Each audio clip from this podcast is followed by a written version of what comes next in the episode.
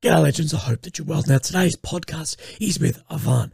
Now, Ivan was a medic for the Russian military during the first part of Russia's special military operation on the invasion of Ukraine. I'm aware this video will be very controversial, but I think it is very interesting to talk about these different perspectives and how people see it on the other side. So, Thank you, Ivan, for spending a couple of hours with me, and thank you for you guys as well. I really appreciate it, and I'm absolutely open to receive any hate, and you have it out in the comments. So, thank you very much. Enjoy. Ivan. Great. Yeah, we're good. Ivan, thank you for joining me on the podcast. I really, really do appreciate you reaching out and be willing to, you know, speak to me openly and honesty and honestly and go over a few things. Can you just introduce yourself of who you are and you know how we came to meet? Well, basically, my name is Ivan. You've already mentioned that. I've been a medic for most of my adult life. and when the special operation started, I decided that, that I should join in because, first of all, I'm a big patriot of my country and secondly, well, basically, uh, I had to do it because there aren't much medics in any conflict on the world. And since, well, our boys were fighting the war, you see, I understood that I need to be there with my comrades, with my brothers in arms, and help them out in medical terms. Right. So, at what point in this conflict, in as you said, the special military operation, did you sign up? Was it from the beginning? Well, basically, yeah. On the first day of the special military operation, I understood uh, that, well, I was on my shift then. I was working in a reanimation, in intensive therapy, in an oncology center in Moscow.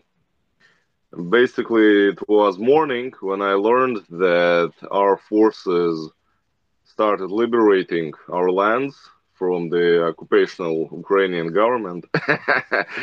and I understood that I have to be there. So, right when my shift ended, I went to the military commissar. It's, I don't know how it's called in English. Well, basically a draft punct, maybe.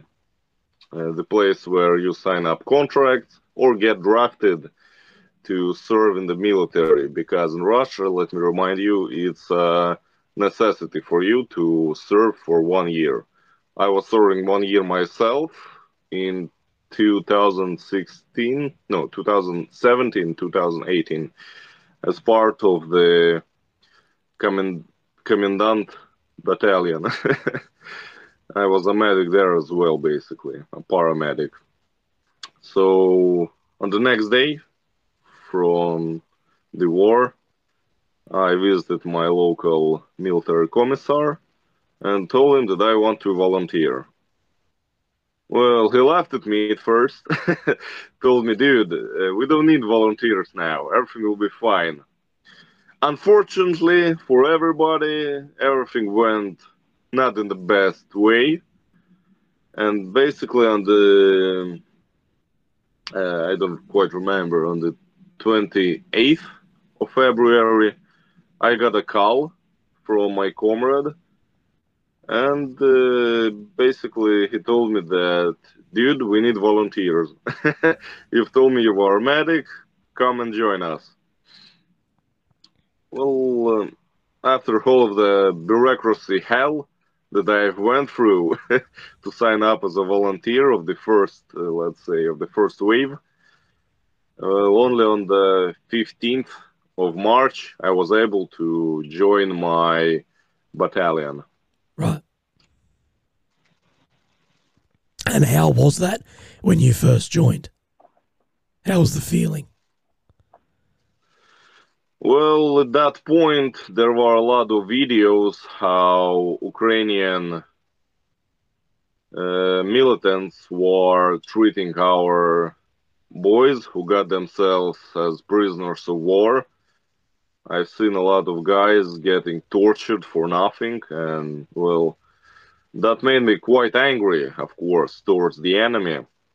On the other hand, I do understood that those guys were kind of trying to defend themselves, you see. They were brainwashed a lot, and even more of them were basically just drug addicts who got their weaponry from the local military forces to defend their lands. Uh, the territorial defense, it was called, as, uh, as far as I remember, Teroborona.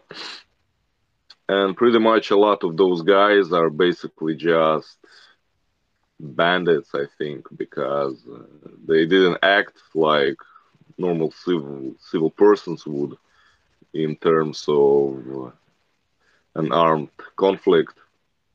Um, I don't even remember such videos and uh, real relations, angry relations towards our military from even the separatists that were fighting against the Russian federal government during the Chechen wars.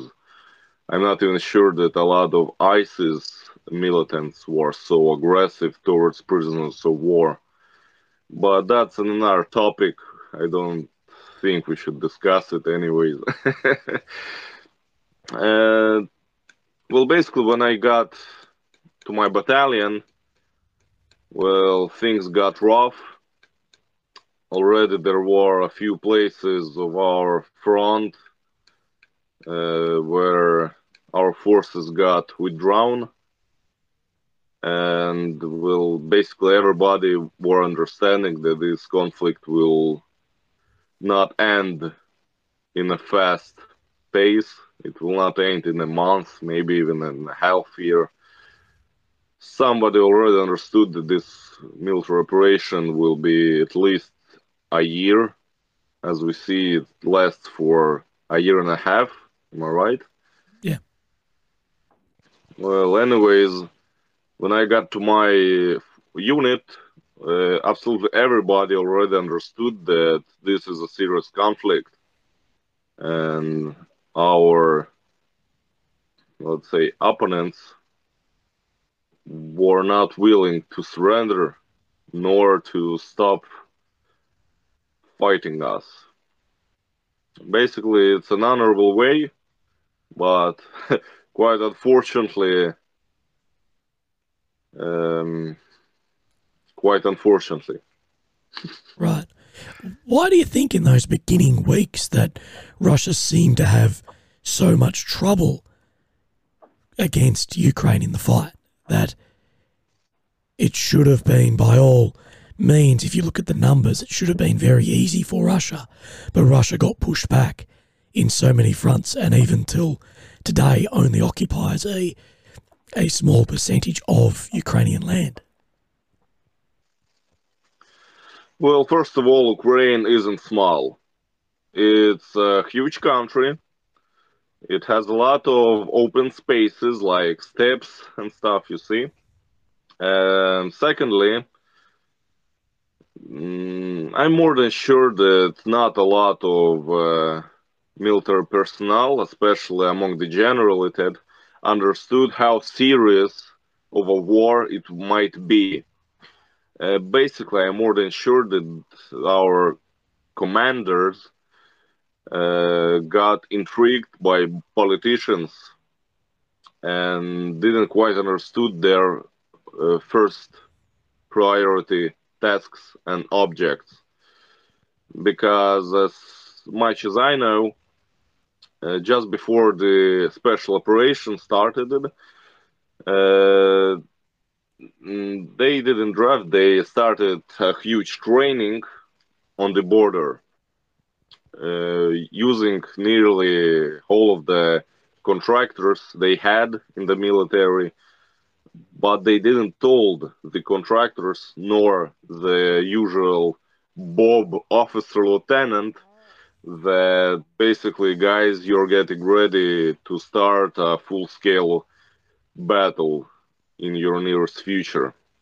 Uh, for example, a lot of my comrades we, with which I meet it for the first time told me that they had left a lot of their gear at home because they were absolutely sure that those will be just regular trainings happening and nothing special will begin on the 24th of February.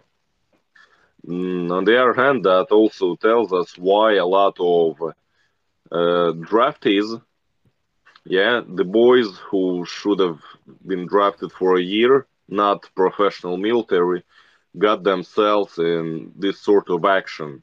And afterwards, a lot of them will basically got traumatized by this war. I've seen those boys, especially those who got themselves in different, not very good situations. Well, yeah, they weren't happy with what kind of story they got themselves into. Can you expand on what that story is? Well, the regular military stories, you know, when basically you get ambushed or you see that the locals dressed up like typical civilians start uh, ringing their relatives or friends from the military, sending coordination points, and afterwards artillery starts working on your column. Um, basically, let's be serious. Yeah, when you see a civilian standing and doing a video how your column is going through a city, well, you should at least stop that person and ask him, why the hell are you recording us, man? Don't do that. and especially after you understand that uh, you get shot by artillery, you should connect one plus one and understand that, man, I think that dude was recording us to give the information and the intel to the local artillery. and why was it that you think there was so much of this incompetency seen on the ground? Was it the command? Was it these guys weren't prepared? Uh, well, to be honest, I am thinking more that most military commanders were thinking that things will go as easy as it was in 2014 when we entered Crimea. That's the first option, yeah. The second one is just basically the local Ukrainian forces were just dressing up like civilians and just doing regular ambushes. Mm, thirdly, I'll remind you again that Ukraine is a huge country. And if there is a group of people, armed with people, in your back, well, they will do everything to interrupt your infrastructure. And without fresh oil, gasoline, and weaponry, you won't be able to fight back or do any kind of maneuvers efficiently enough. Uh, since a lot of, uh, let's say, professional teams were hiding while our columns were moving to strike back into their backs, um, basically they just made the whole of the whole of the operation a big mistake because of the fast movement. Right. Uh, because the both of us understand when you enter a city, basically, you need to look through every building, every floor, every room to be sure that this place is safe. To capture any kind of militants or other terrorists, and basically uh, make your movements a lot safer. Well, we didn't do that. because who would have guessed that a lot of enemies will be in, in the back? And then your supplies got hit in the columns from there. Absolutely. So what? The supply line were cut it off Mm. That's the first reason why we withdrew from a lot of territories. Not because we didn't have the men or the firepower, just because we needed it to uh, save our boys from being butchered or turning the whole place into a huge massacre. Right. And at what point did you enter the war? At what point did you get onto the ground and with what units? I entered with, mm, let's say, a tank division as a medic. I was mostly working in the hospital. Mm, only afterwards, well, I had to do a lot of medical evacuations of injured and wounded boys. So basically, I was just a medic. And I was working in the Kharkov region. So I've seen a few battles. Not the best ones for both of the sides because basically during this war, absolutely every battle is a massacre uh, because of the huge deployment of uh, reconnaissance copters. It's really hard to do any kind of maneuvers. And war is everything about maneuvers, basically. Since you try to do any kind of maneuver, as we see, the Ukrainians try to do it now, offensive maneuvers. Well, it won't be a success just because the enemy will see you before you will even try to make a feast from tanks and our armored vehicles. Well, at least it's my opinion. Yeah. And what sort of injuries were you seeing coming back off the front lines? Well, nine out of ten injuries are injuries made by artillery or landmines. Basically, everything out there is mined, and there are a lot of different kind of Soviet and Western now landmines uh, against infantry and against transport. Uh, I could really just count on my fingers how many guys got any kind of bullet wounds, not talking even about close quarter knife wounds or something like that, because uh, it's just an artillery warfare out there. People shoot each other with huge guns, and that's it. Hmm. And you mentioned earlier that, you know, on the very beginning of the war, you finished your shift and went to sign up at the um, recruitment draft office.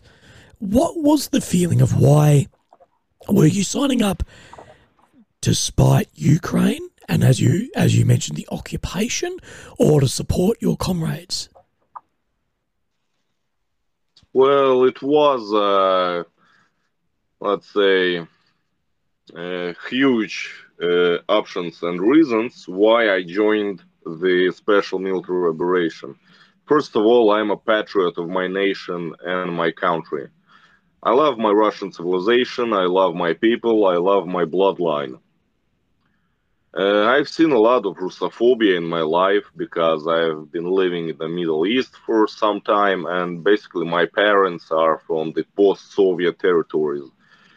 I know that those Russian people who live in Ukraine were living in stress, well, basically, from the first day of the Soviet collapse unfortunately enough for my country and for my nation, uh, we live in truly dark times. A lot of basically separatist governments, like it's Ukraine or Moldova, some pre-Baltic, or the East, the Central East Asia, are just remnants from the Russian Empire basically they they are separatists. They are dissidents of the Soviet republics who rebelled against the uh, Russian Empire. Not that I truly love the empire or want to have a monarchy out here. no, I do respect my civilization and I respect my ter- territories because during the last three or four hundred years, our ancestors, our forefathers, spilled blood for these lands. Moreover, they lived there because basically Ukraine is well it's a modern construct made by the Bolsheviks. Unfortunately enough for them and for us as well. The eastern lands of Ukraine are basically just Russia. The southern parts too, the, the northern parts. Kiev is the mother of all Russian cities. Basically, it's just a collapse of the old world for me. And I don't want that for my civilization. Secondly, I'm an Orthodox Christian. Unfortunately, most of the most radical Ukrainians are not Orthodox. And they basically attack our priests, destroy our churches, and try to subjugate them to the more Western Ukrainian churches.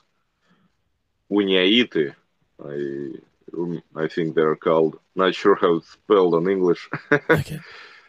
And let me one more time uh, say sorry for butchering your language. Unfortunately, it's not my mother tongue, so my pronunciation isn't as good. You've done well.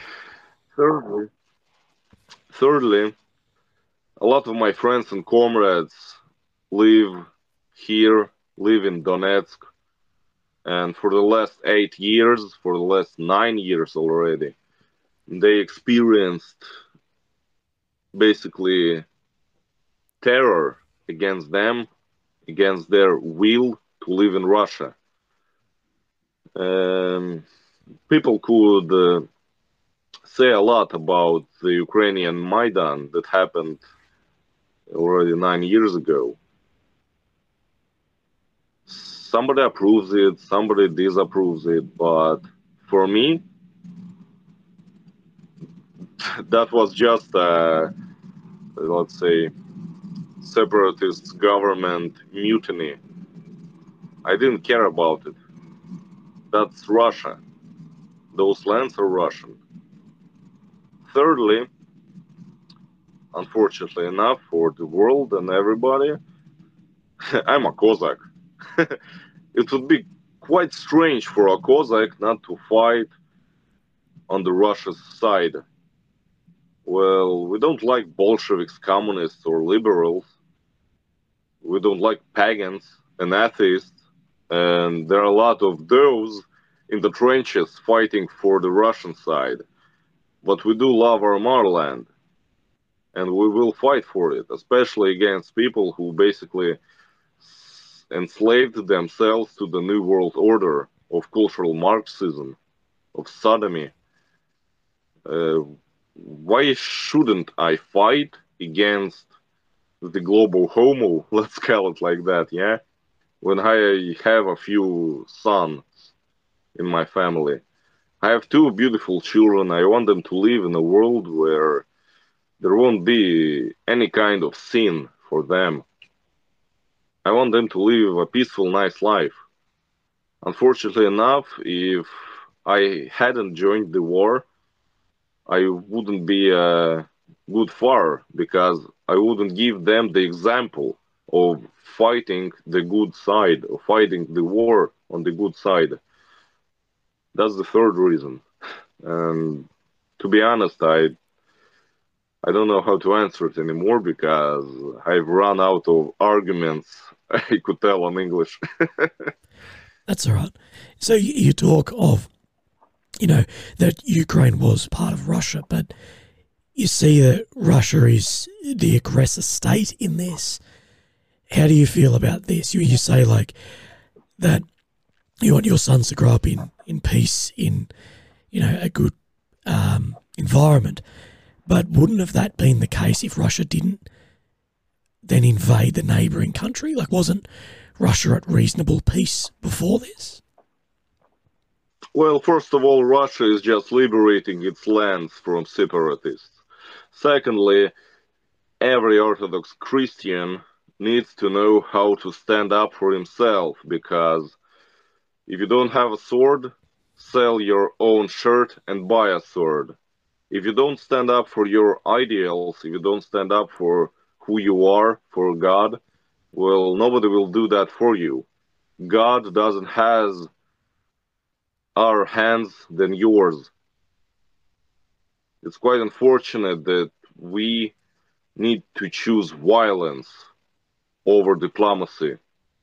But sometimes it's the only option to defend ourselves from future actions that could lead to a more violent case of our destruction. I'm not happy that my country decided to liberate Ukraine through invasion, through violence and war. But unfortunately, if it is the case, it is the case. And I just had to join it because, well, that's my country, that's my nation. Those boys that are fighting the war at the moment, those my brothers, not because they kill the hochos, like somebody would have said, but because those guys are doing everything from stopping the Western expansion of the global homo. Right. But what if Ukraine wanted to be a separate state?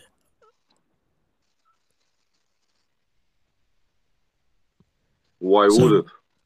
Well, the majority of Ukrainians, maybe, you know, there's argument in the East, but the majority of Ukrainians were swinging towards the EU. The NATO. same reasons why Wales will never leave the Great Britain, the same reasons why Catalonia will never leave Spain or Texas will never leave the United States of America. It might be possible for different regions to have their own separatist governments for some period of history, but I don't see the epic results positive for anybody. In the long time game, unfortunately, Ukraine is just a useless state, just like Moldova is. They are connected to Russia throughout all of their history. They are part of our culture, they are part of our history. And I just don't see reasons nor options for them to live independently. They don't have the resources, they don't have any kind of, let's say, future possibilities to become a superpower they will just become vassals to the European Union or to Germany, in case we talk about European Union has a super force. They might become vassals for the United States of America. That's even a worse option, I think, for the people of Ukraine. Um, I don't want Russian people there to experience the horrors of becoming a vassal from somebody who isn't part of their culture because I've seen Iraq, I've seen Iran, I've seen a lot of different countries that were fighting the United States or got conquered by it. And unfortunately, the common people are not happy at all. Well, except maybe for Iran. they even though live in the not most, let's say, economically developed state. But at least those guys, well, they are quite happy in their lives. They live it in safety, in my opinion, at least. yeah, right. And that that justifies then the war into Ukraine. And, you know, we've seen many thousands, tens of thousands of Russian lives lost fighting Ukraine, that that is just to do that? Unfortunately, I don't think I should tell my opinion about the work of our generals. They're quite unfortunate of commanders. no, I don't want to justify the deaths of uh, tens of thousands of my comrades. But unfortunately for the world, too much people died to just stop liberating these lands. Basically, it will be just a meat grinder without any result. What's the point of all this special military operation if we will stop it, sign up a peace treaty, and give up those lands who are lawfully ours. It's more than strange. It's stupid. right. So, back onto yourself. When did you first enter the front line? What was your experience with that when you first were at war? Oh, we have a great Russian verb for that. Yeah, huel. I got kind of scared because, let's be honest, um, war is always scary, especially in the battle zone, especially when you hear huge artillery shells exploding. It makes you tremble, it makes you feel how weak you are and that you are nothing but a small insect on the map of a grand strategic gamer that has a few issues in his head and doesn't quite understand what he is doing because doesn't have the full control you see. I felt a lot of different emotions but basically i could have i have learned how to control them. Uh, basically that's one of the basics you need to learn as a medic. How to overcome your fear, your stress, and keep working. Well, I've kept working, thankfully. I've did my best to save as much injured men as possible. Moreover, I've a few times even gave help to civilians, even though I didn't have the luxury of having a lot of medical resources on me. Basically, it was just a small, um, a small bag, a small rucksack filled with different bondages and pharmacology.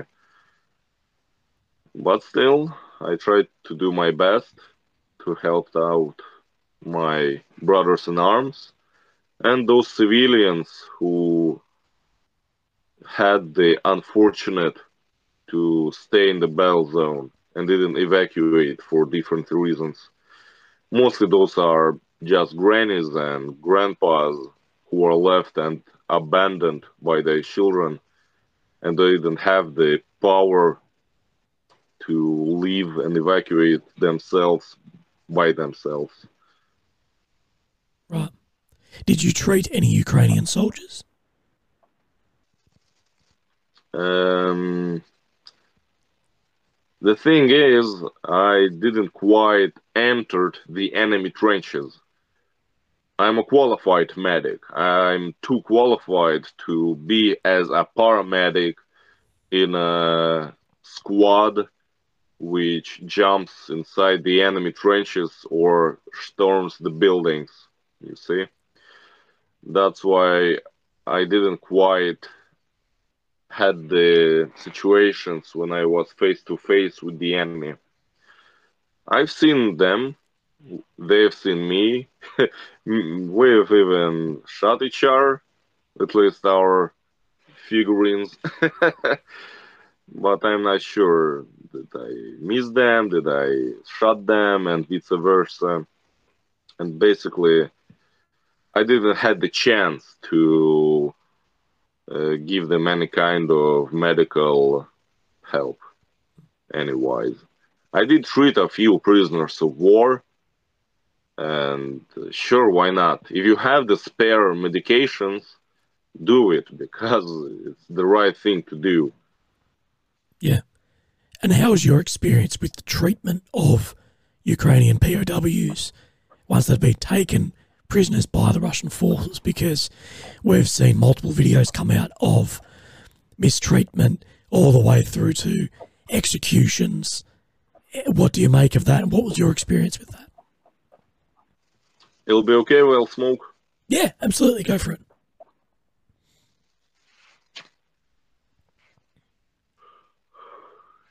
Well, let's first of all let's remember that this is war. You see, it's a battle zone, a special military operation. People are stressed, outnerved. They are scared. A lot of men, even with weaponry, even who are living the life of a mercenary, are scared because you can get killed by a, by a small instance, by a shell, by anything, even by your own comrades who mistook you for the enemy. Everybody is stressed out.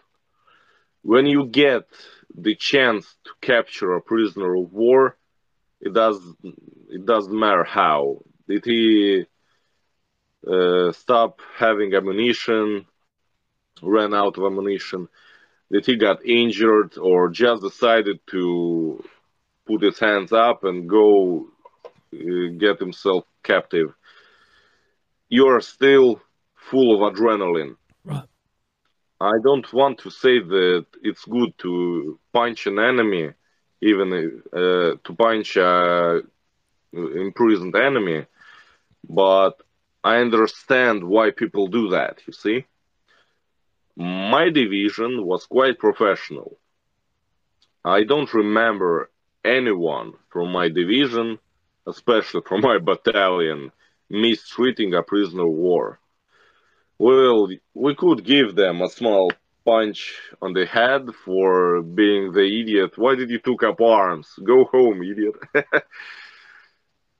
uh, we did feed them, um, gave them cigarettes even. The thing is, uh, I don't remember that anybody of our boys torturing enemies. Hmm. I don't know, mate. That's the real hard question. Uh, they there were instances on our front line that mm, super aggressive boys full of adrenaline, uh, tortured or even killed prisoners of war. But from the perspective of a medic in a battalion, well, I didn't see it happen. Yeah. Mistreatment, well, what kind of mistreatment can you get in the war zone?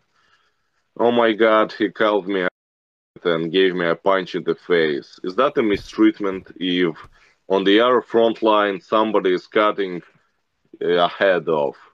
Well, I don't know. yeah. Yeah, it's it's a difficult case, but there's definitely been a lot of instances of that, and we we saw as well in the beginning of this conflict when Russia entered well, the outskirts of Kiev, Bucha, Irpin, that there was, you know, some grave humanitarian disasters around massacres, civilians being killed. Horrific. Uh, horrific as far acts. as I know, as far as I know, uh, a lot of civilians were standing in columns to get humanitarian aid from our boys which bring uh, which bring meals ready to eat and were giving away it for the civilians. That was the time when our columns were withdrawn from the operation and uh, they tried to give away everything they had food, water, some clothes, other stuff like generators and the civilians who got themselves in not such a good situation as being on in liberated, freshly liberated lands. They just uh, were standing and trying to get more help, more food, and more stuff from the soldiers. And at that moment, somebody uh, called, told the coordinates, and artillery pieces were shot into that column. Uh, that's why a lot of civilians got butchered by basically their own military. Uh, our military doctrine, especially when we talk about artillery, uh, needs to have a strong hierarchy. If somebody calls up for artillery, well, first he calls his battalion commander. Then the battalion commander will call the division commander. And the division commander might give an order for the artillery uh, battalion to start working on a on some kind of coordination or he will first of all uh, give the information to the army commander and only then if the army commander approves will start doing any kind of artillery interference to the bell.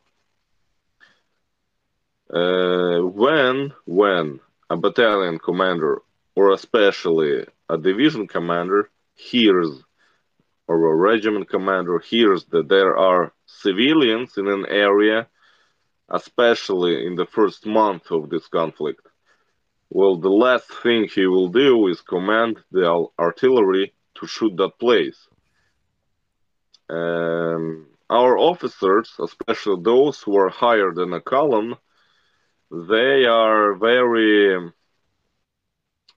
well basically they look after what they do and if they understand that because of their actions the journalists will start um, portraying the military as butchers well they will not they will never agree for such a command i don't see any kind of option in which our men, our soldiers, would have been torturing, butchering, and killing civilians. In my opinion, the Bucha massacre, so called, is just a huge psyop made by Ukrainian nationalists, especially by those guys who are in the command, war in the command of those guys like Maluta, maybe. Right. Basically, a huge psyop made by Ukrainian neo Nazis. Right. There's been a lot of talk around psyops and even some pushback in within Russia as well. So you mentioned earlier and a big running of um, Donetsk and people saying that Donetsk was shelled for years and years and years. And of course, there is evidence of this, but only recently, leader of Wagner PMC, Yevgeny Prigozhin, has come out and said basically to, to butcher his words, but to say that that was wasn't really happening, that there wasn't much evidence of this.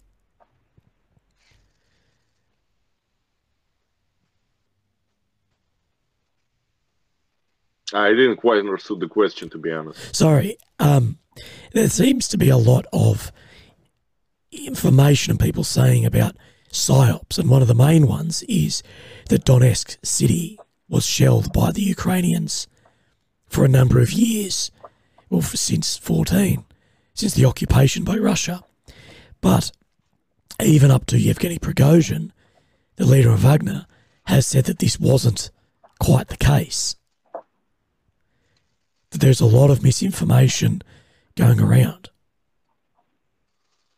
Mm, depending on the opinion and the point of view, you can look on this information with different perspective.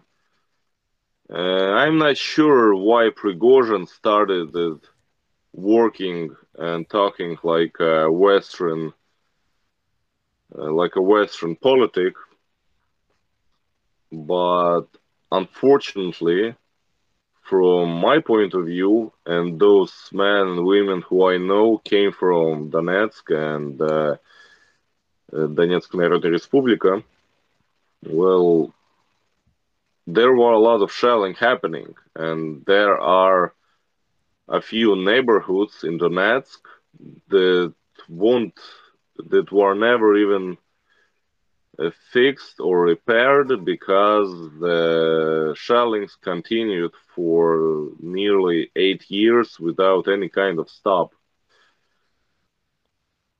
Mm, there are a lot of psyops, of course. Somebody will extraggerate the shellings or the terroristic acts. But basically, we're talking about the special military operation at the moment. And uh, I, I don't know, man. the psyops are everything. It's part of the war. Yeah. Will you re enter the special military operation? Um, it depends on my impulsive character. well, why did why did you why did you withdraw in the beginning? Why aren't you there now? Well, first of all, I signed up for a contract for six months, and it just expired. I came back home after the six months of spending tour. Um, my wife gave birth to my second son. Uh, she was pregnant while I was at war. Afterwards, well, basically, I understood that I need to provide for my family and be near them because my wife's family and my family, to be honest, are a long way in a long distance from us. And basically, I'm the only adult of our family that can't help. yes. So I decided I should just at least for a year or two help her with raising the second boy.